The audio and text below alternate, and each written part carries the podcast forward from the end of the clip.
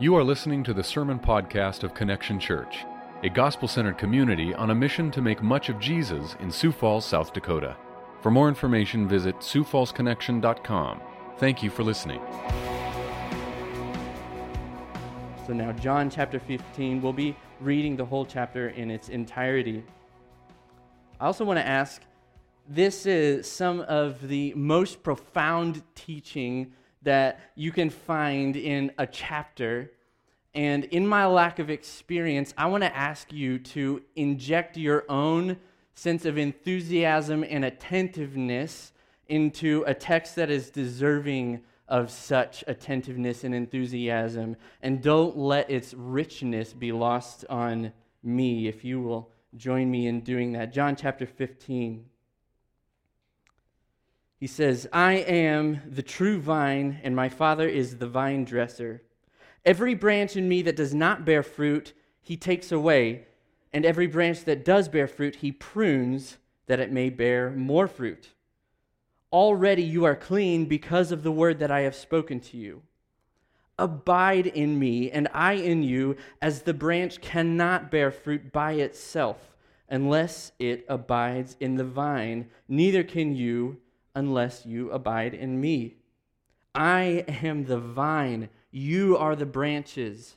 Whoever abides in me and I in him, he it is that bears much fruit. For apart from me, you can do nothing. If anyone does not abide in me, he is thrown away like a branch and withers, and the branches are gathered, thrown into the fire, and burned. If you abide in me and my words abide in you, ask whatever you wish, and it will be done for you.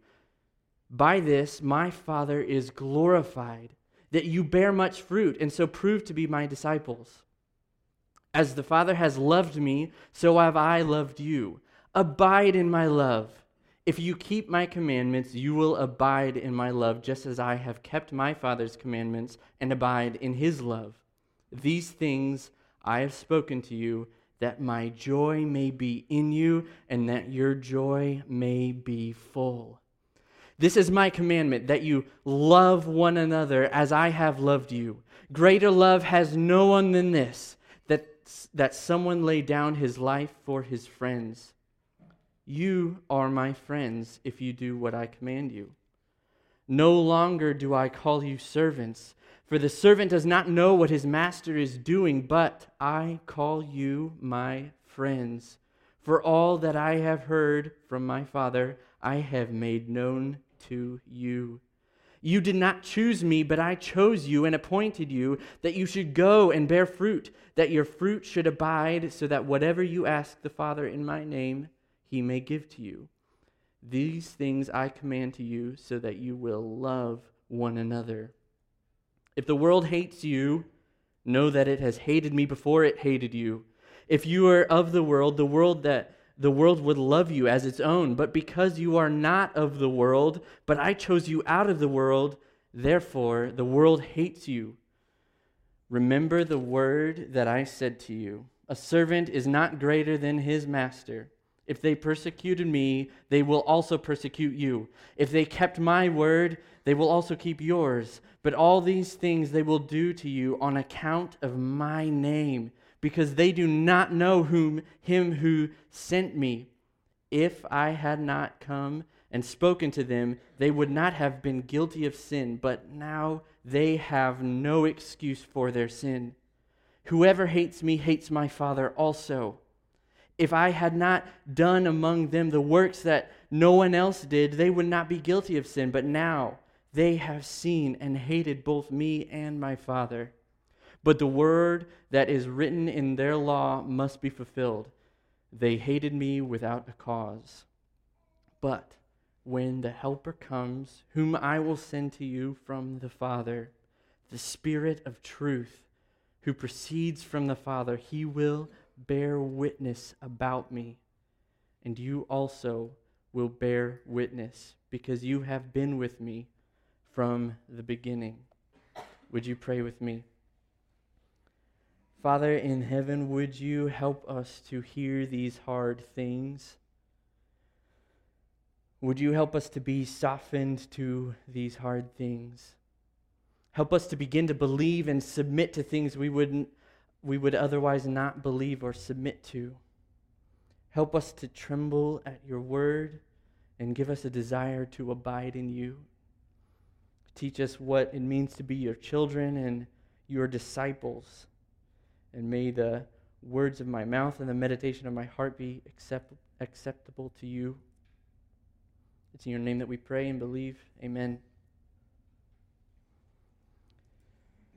Jesus begins to wrap up his farewell discourse with a highly relatable analogy that stretches our understanding of, our, of the intimacy of our relationship with Christ, what it means for us, what we are to do now, and what the result will be. I'll say that again because this will chart the course for this morning. Jesus begins to wrap up his farewell discourse with a highly relatable analogy that stretches our understanding of the intimacy of our relationship with us in Christ, what that means for us, what we are to do now, and what the result will be.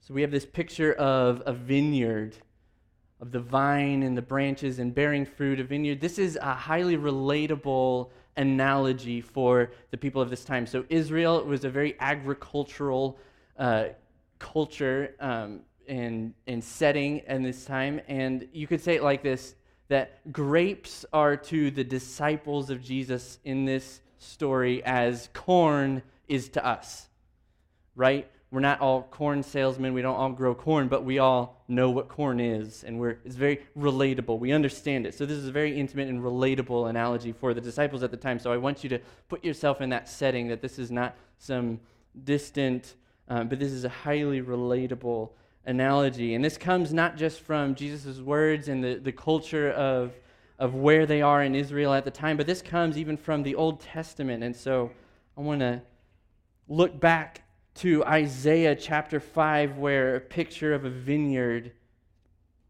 verse comes up.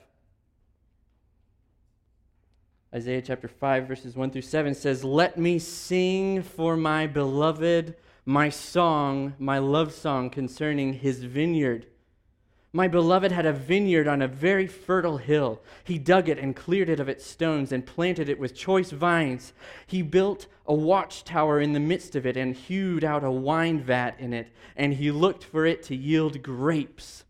But it yielded wild grapes. And now, O inhabitants of Jerusalem and men of Judah, judge between me and my vineyard. What more was there to do for my vineyard that I have not done in it? When I looked for it to yield grapes, why did it yield wild grapes? And now I will tell you what I will do to my vineyard. I will remove its hedge, and it shall be devoured. I will break down its wall, and it shall be trampled down. I will make it a waste. It shall not be pruned or hoed, and briers and thorns shall grow up.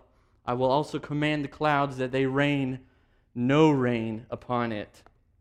This is the judgment, what's to happen of the vineyard because of the wild grapes that it yielded. So we have this picture of Israel, God's people, as this vineyard that did not bear fruit, that did not obey God in this way. And this is what is to happen. And so we read this analogy in John and we see his picture that, in contrast to Israel's failure, Jesus claims to be the true vine, capable of producing real fruit. God's original mandate, which is to be fruitful, multiply, and then Jesus even takes that further, make disciples of many nations, bearing fruit in that way. God's plan for the Israelites or the saints is fulfilled by and through Jesus. So, why would God do this? Why would God set up a plan in which, in order to be obedient to God, we would need God also in order to be obedient? Well, this is because God is a highly relational God. He's not a distant, far out God, but He is deeply relational.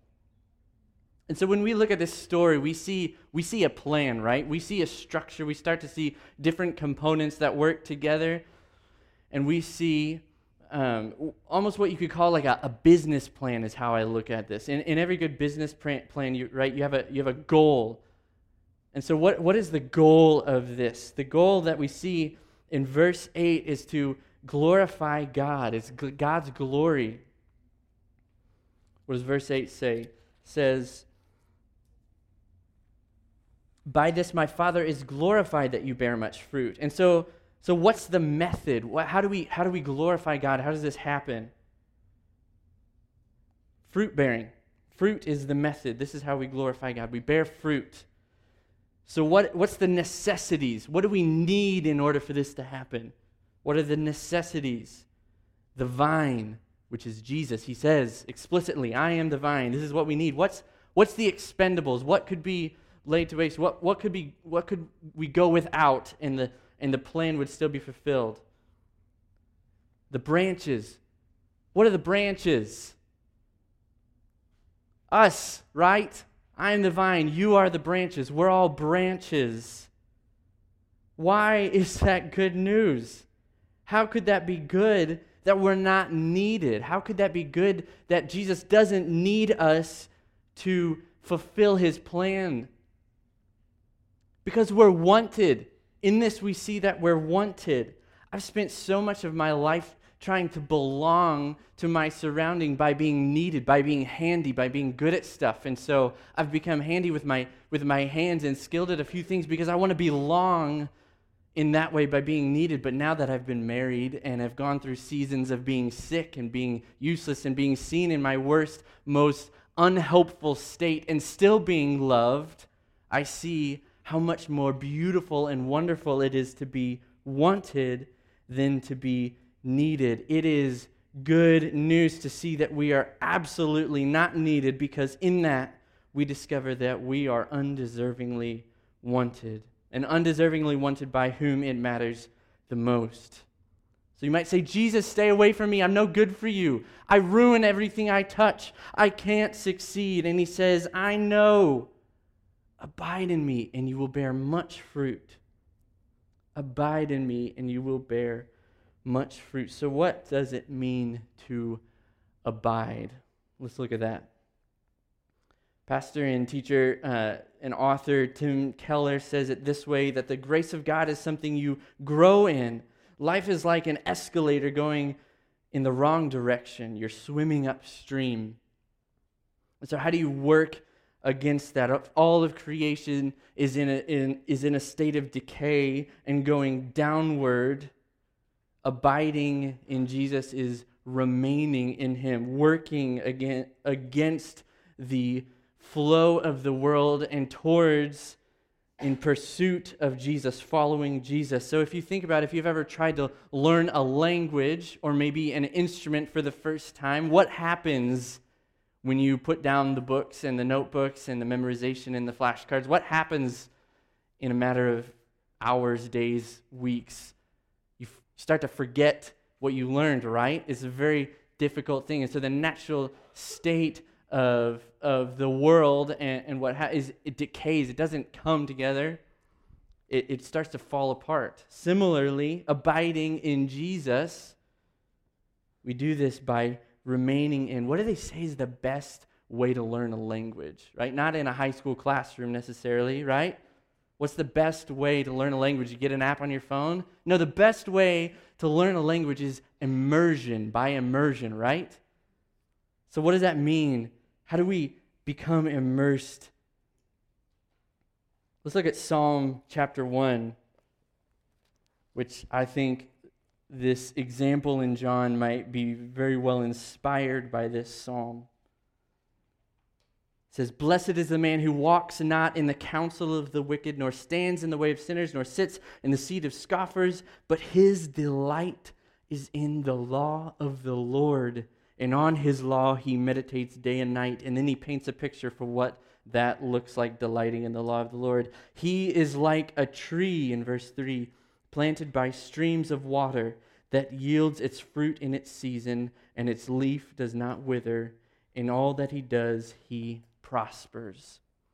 So, what does abiding look like? It looks like being immersed in the Word of God. So, you ask, how often should I pray? How often should I read God's Word? We start to realize this is a, a belief issue, right? When the, the structure of your or the what actually happens when you say you want something or say you believe something.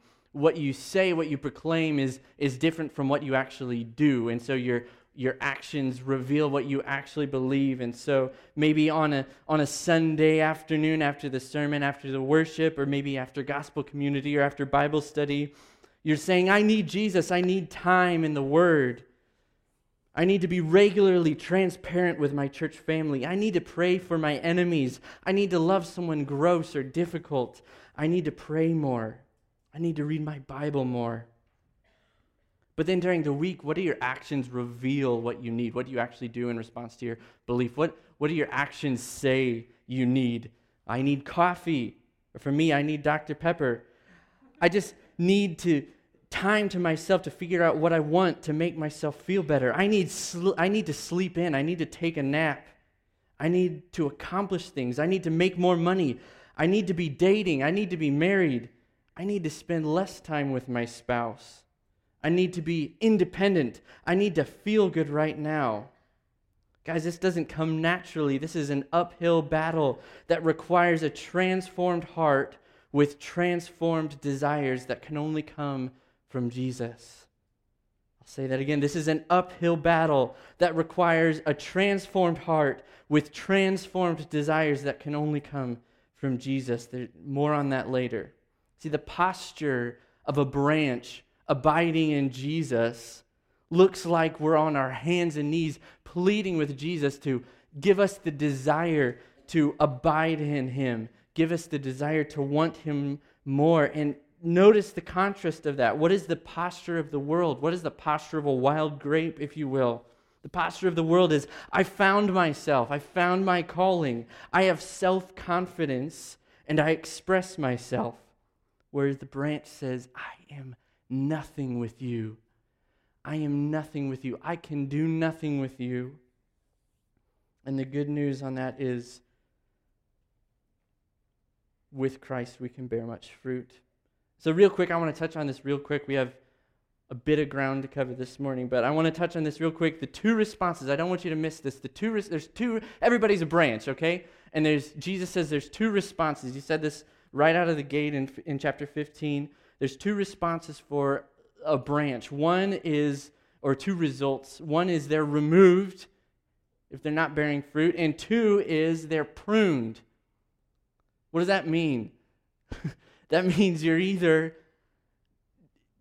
tending towards a state of, dis, of decay, of, of death, or you're being pruned, you're being cleansed, is a better translation of that word. You're being formed and made new by Christ. So think about that. Long for pruning, long for discipleship, long for cleansing, long for the, the, the hurt that comes with growth and maturity and, th- and think on that in terms of yourself.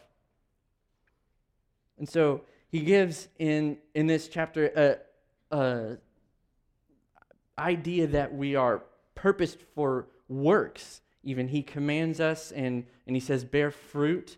And, and this, this, if you've especially been in, uh, in a, a gospel centered community, like this one long enough, maybe you start to, that, that kind of hits you the wrong way. Some of the things that Jesus is asking and telling and commanding starts to hit you the wrong way. And you said, What about the gospel? What about us being saved by works alone or by heresy alarm? what about the gospel? What about us being saved by faith and not by works so that we cannot boast? R.C. Sproul said it this way. I'll give you two quotes for free by R.C. Sproul. He says, Although we are justified by faith apart from works, we are justified by faith unto works. This is my favorite. I read a little bit of R.C. Sproul in preparation for this. He said, Being productive is not the invention of capitalism, it's the mandate of Christ. Being productive is not the invention of capitalism or of our Western society, but it's the mandate of Christ to be fruitful and multiply. So Jesus says, if you do nothing, you will be plucked, withered, and burned. And he also says, apart from me, you can do nothing. So what does that mean? That means we need Jesus. And what's the good news? He offers himself freely. Being judged on our fruit bearing does not challenge the gospel or the doctrine of justification by faith alone. It helps us understand it better. In the same way that we need Jesus to escape eternal judgment and defeat sin, we desperately need him to fulfill what God has designed and purposed us to do, which is bear fruit.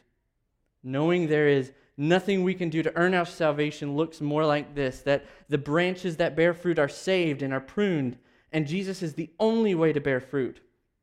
He is the true vine. We cannot be the true vine. Jesus is. And here is the promise Abide in him, and you will bear much fruit. You can only be saved by Jesus, you can only bear fruit by Jesus. So, what does bearing fruit look like? You might ask. Is this uh, is bearing fruit? Is it is it leading others to Christ? Is it is it proclaiming the gospel to someone so that they might hear the good news? Is it making disciples? The mandate of Christ: be fruitful and multi- multiply. Go make disciples of every nation. Is it is that what bearing fruit is, or is it is it the fruits of spirit that that Paul talks about? Is it is it having the fruits of the spirit? Yes, absolutely. All of those things Watch the Spirit work out every single one of those things in your life.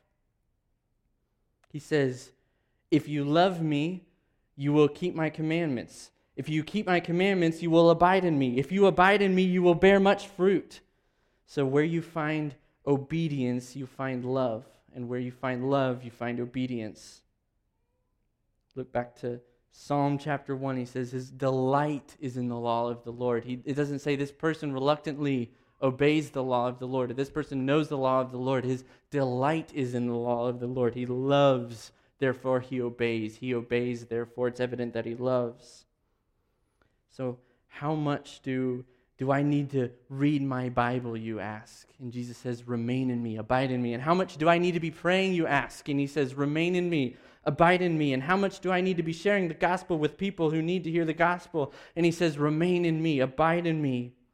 Don't miss that He's transforming our desires, not giving us a to do list. This will bug the task oriented people in the room. This all there, I'd say there's about two types of people in this room. I'm gonna I'm gonna make that. There's there's two types of people in this room. There there's one type of person that says, "What do I have to do?" and the subtext is so that I can accomplish it on my own and take the credit for it, right? What do I have to do so I have to so I can accomplish it on my own. And then there's another type of people in this room. I'm not saying I'm walking over here, but I'm not saying it's like all you guys, just like this uh, image here. Uh, what do i I, a second type of person is, what do I have to do so that I can get away with doing the least amount as possible? I can give you stories of me being both of these in, in my life, but, but know that in thinking, what do I have to do so that I can accomplish it and take credit for it? Or what do I have to do so that I can do the least amount as possible? That tendency, that mindset, Jesus overturns both of those. When I was about seven or eight years old, I lived in a large family, uh, many siblings. I can't even remember how many siblings I had at that time. I have eight or seven now. And uh, it's a big family, small house, lots of mess. And so my mom, in her wisdom, developed a chore chart and plans. I think at that, we went through a few different strategies of cleaning the house, but I think at this time it was zones. So different different kids had different zones in the house that they cleaned up, and uh, we would usually do that after school, before dinner, while my mom was making dinner. And so my zone was the living room, and I had to vacuum the living room was the last thing that I had to do. And I, like every good kid absolutely did not want to do that. And so I was probably playing Legos or wood blocks or something like that at the time. And my mom walked by, and even though I know I need to do this, she reminds me, hey, Joe, you need to vacuum the living room. And so I'm like, well, this is not going to end well unless I vacuum the living room. So I went and I vacuumed the living room, and I went back to my Legos. And then later, my mom walked by and like, Joe, you need to vacuum the living room. I said, Mom, I did vacuum the living room. And she looked at me, and she's like, ushered me into the living room and she said, and she pointed to the, I'll never forget this. She pointed to the, vac, or to the, to the carpet and she said, vacuum with your eyes. I was like, what does that mean? But I knew, even as an eight year old, I knew exactly what that meant. I was vacuuming to get it done. I wasn't vacuuming that the carpet might be clean. Vacuum with your eyes. I think about that all the time. I did what I thought was necessary to get by, the least amount as possible, because I believed I knew what was best for me, which was playing Legos. I believed that the, the thing that was best for me was not vacuuming the living room, but was playing with Legos or whatever I was doing at the time. I was Lord of my desires. I knew what was best for me, and I acted accordingly. But hear this Jesus establishes lordship over his followers' desires by commanding this abide in me. Don't miss that. Jesus saves and cleanses us by becoming Lord of our desires. Because he knows, as lords of our own desires, we will become like wild grapes or fruitless branches that will soon wither, be cut off, and burned. And so, in love, he desires to become Lord of our desires. Abide in me, not read your Bible three times a day, because He is transforming our desires, not our habits or to do lists. Jesus points us in a direction like every good leader. He, he doesn't draw a line or give a quota, He charts a course and points in a direction. When I. Uh, finished high school and was headed to college, I uh, had a really good job. So I wanted I worked for a semester before starting school in January instead of in the fall. And uh, in the wind, in the thick of the winter, I was a plumber, and the um, business got really slow in the in the thick of the winter. And so two months before I would have gone off to school, my boss came and talked to me, and he said, "Joe." I like you. You're a really good employee. I don't have any work. That's why you've been cleaning the shop for two weeks. And I'm going to have to let you go. And so uh, I, I had two months before I went to school. I still wanted to save up more money. And so I went and I tried to find any job I could find. One job that I found was in this print shop. I wanted to possibly go into graphic design. So I went to the owner of this print shop and I was like, hey, can I, can I do anything here? Anything, any job, any work you might have for me? I'm, I'm handy at, at not very many things, but I'll, I can learn fast. And so he's like, okay, I can find work for you. Come here on Saturday, plan four hours, and, and I'll find work for you. I showed up on Saturday, and they also printed this, the newspaper of the town. And not, not the, um, the, you know what you get in, in the mail or maybe on your porch where you have the, um, all the ads and the coupons and the things that you stuff in there. Um, I usually throw those away, but Abby loves those. And it's great. We save money. But anyway, some poor soul stuffed every single one of those things inside of each other. It's not a machine that does it.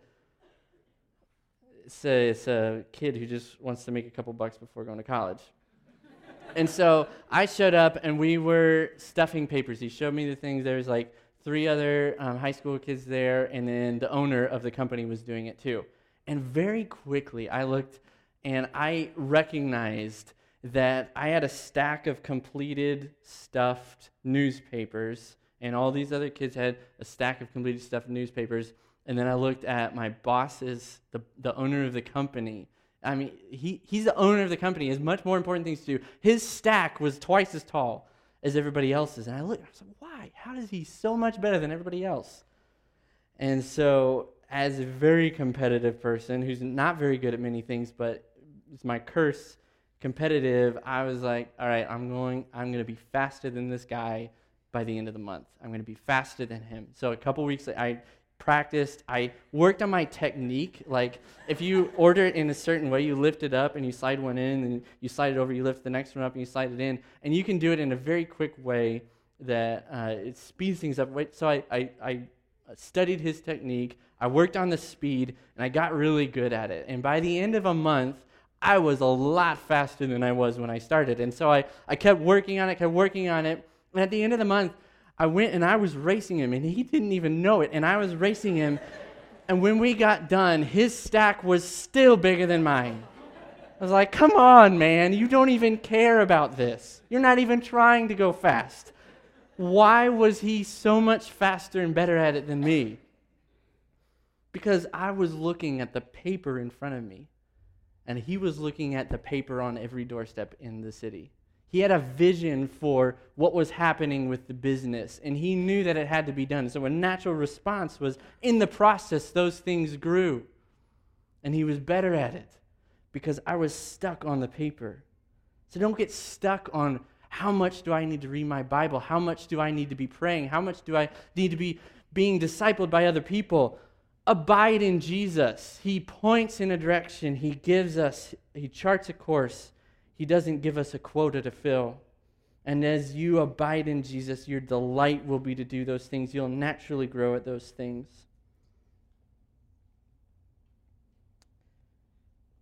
And so, because of who we are in Christ as branches and what that means for us, abide, this is what we are to do now love one another.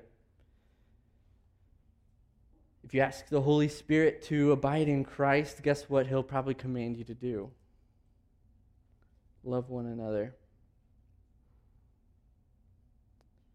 There's probably uh, a lot of things that come to your mind when you think of loving and, and what that means for if you're single and you really want to be married. Maybe that means you, you think of loving and you think of that, that perfect spouse that you're envisioning right now.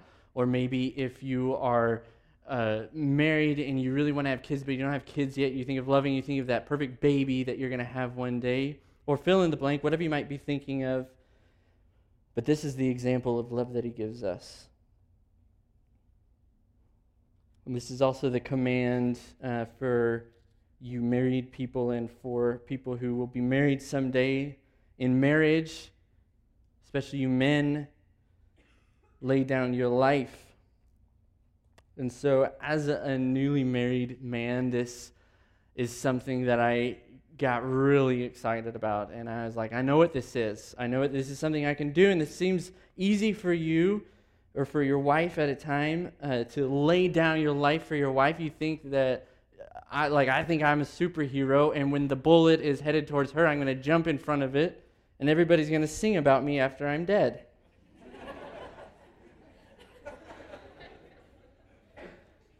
but after being married I see what that's actually like. And maybe you see what that's actually like on a daily basis, dying to yourself and the fleshly desires that would otherwise be there. Thinking of the things that would be her preference and making her happy instead of thinking of the things that would be her preference and make her happy. I'm sorry, thinking of the things that would be her preference and make her happy instead of trying to manipulate my own preference. And honoring her best when no one's looking and honoring her best when everyone is looking and it's not even flattering. Think of Jesus. If he had peers, what would his peers say about his betrothed? Behind his back, what do you think they would talk about? The per- his person that Jesus is engaged to, what, what do you think his peers would say about him? What would they say about the infidelity and the serial adultery and the disrespecting and the vain pursuit of all of the things that satisfy her that aren't her husband to be? What would they say about Jesus' betrothed? And yet he died for her. Don't miss that. See that in Hosea chapters 1, 2, and 3, the story, this foretelling of what Jesus dying for his bride is like. What unappealing and unattractive love is that? That's not even, that doesn't even look good to the rest of the world, and that's the type of love that he calls to us. So I ask you, jot this down. What unappealing and unattractive and unconventional thing does laying down your life for those around you bring you to do? And what would they say about you?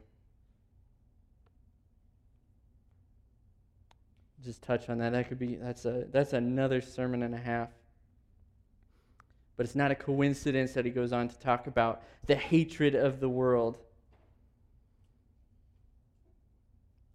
And so we see that because of who we are in Christ, which is branches, and what that means for us, abide.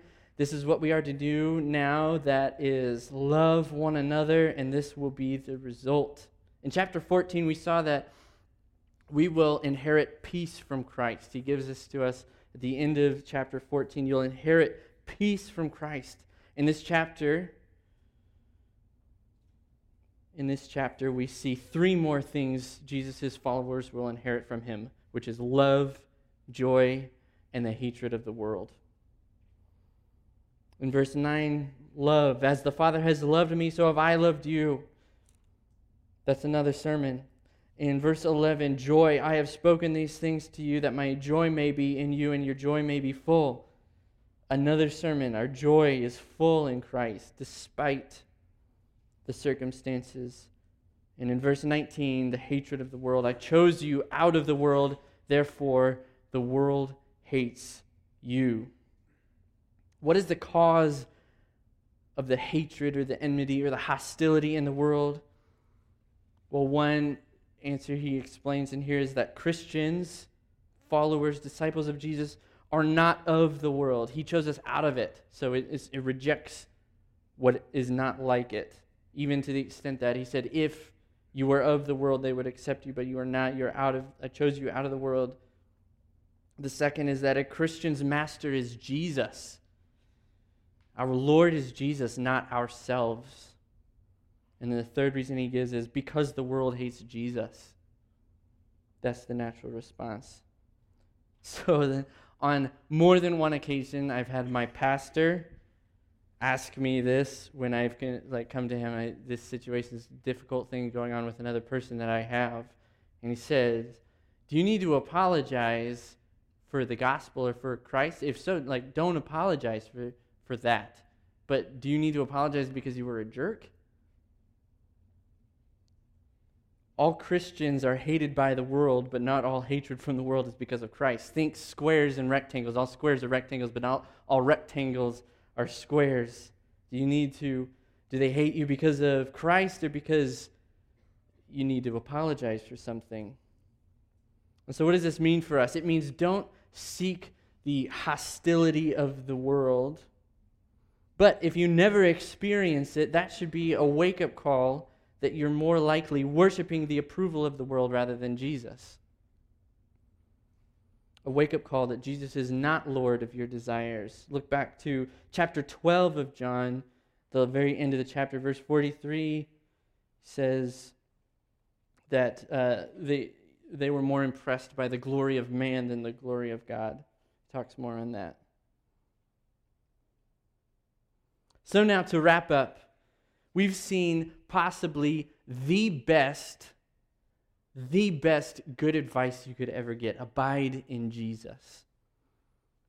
And so, on a, on a regular basis, you'll hear us talk like the Bible is not a book of good advice, it's a book of good news, a story that, that tells us something that's true that we can rejoice in. It's not just a book of good advice, things to do, things to not do. But in here we see this is possibly the best advice you could ever get because it results in bearing fruit, it results in glorifying God, and it results in eternal reward. This is good advice because it's founded deeply in good news. You remember this story in the beginning, the vineyard in Isaiah? Let's flip forward from Isaiah chapter 5 2 Isaiah 27, we see the redemption of the vineyard, the redemption of Israel, what is to come for the vineyard, God's plan. This is long before Jesus that this plan was set in place. In that day, a pleasant vineyard. Sing of it. I, the Lord, am its keeper. Every moment I water it, lest anyone punish it. I keep it night and day. I have no wrath. Would that I had thorns and briars to battle. I would march against them and I would burn them up together, or let them lay hold of my protection. Let them make peace with me. Let them make peace of me. In the days to come, Jacob shall take root, Israel shall blossom and put forth shoots, and fill the whole world with fruit. What a beautiful picture compared to the last one. So, how did this happen?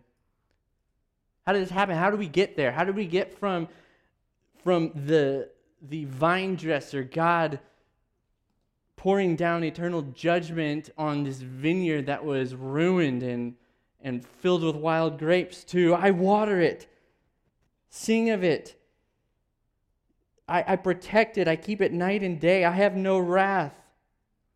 And it's full of fruit. It fills the whole world with fruit. How did we get there? What happened? Who stood between the vine dresser and the wild, ruined vineyard? Who looked at the decaying vineyard in love? Who stopped it from being laid to waste? Who was slain in its place so that it might live? Who planted himself into the mess so that the life so that life might be found where there once was decay? Who is the one who can bear fruit? Who is the one who can glorify God the Father with his works? And now, who offers himself to us freely so that we might also? And the answer, of course, is the vine, the true vine, Jesus, such that our song becomes In all my sorrows, Jesus is better. In every victory, Jesus is better than any comfort, better than any comfort. Jesus is better. More than all riches, Jesus is better. Our souls declaring, and this becomes our song that Jesus is better. Glory, glory, we have no other king but Jesus, Lord of all. Let's pray. Father, we look to you now, the great vine dresser, the great and true vine Lord, we see who you are and who we have become because of you and our unworthiness of it. Lord, would you now melt our hearts? Would you now soften and transform our desires and become Lord of our desires so that we might abide in you and bear fruit? Thank you for your promise to love us and to lead us. Thank you for your promise that we will and can bear fruit with you. Lord, we confess that in our earthly, fleshly bodies, we tend towards a state of decay and we tend towards a state of forgetfulness. So, would you remind us, Lord, would you remind us of this good news? Would you plant this belief in us in a way that springs up Lord, would you help us to be planted by streams of water so that we are never dry, we're never thirsty for something, but we are always running and, and clinging to you for your word. Lord, give us a desire for your word, a desire for your truth, that it might be the meal that we crave, that it might be the water that we thirst for. Lord, fill us up with your glory that we might point others to you. Lord, help us to bear fruit. You are the only true vine, the only one that can do that. It is in your name that we pray and believe these things. Amen.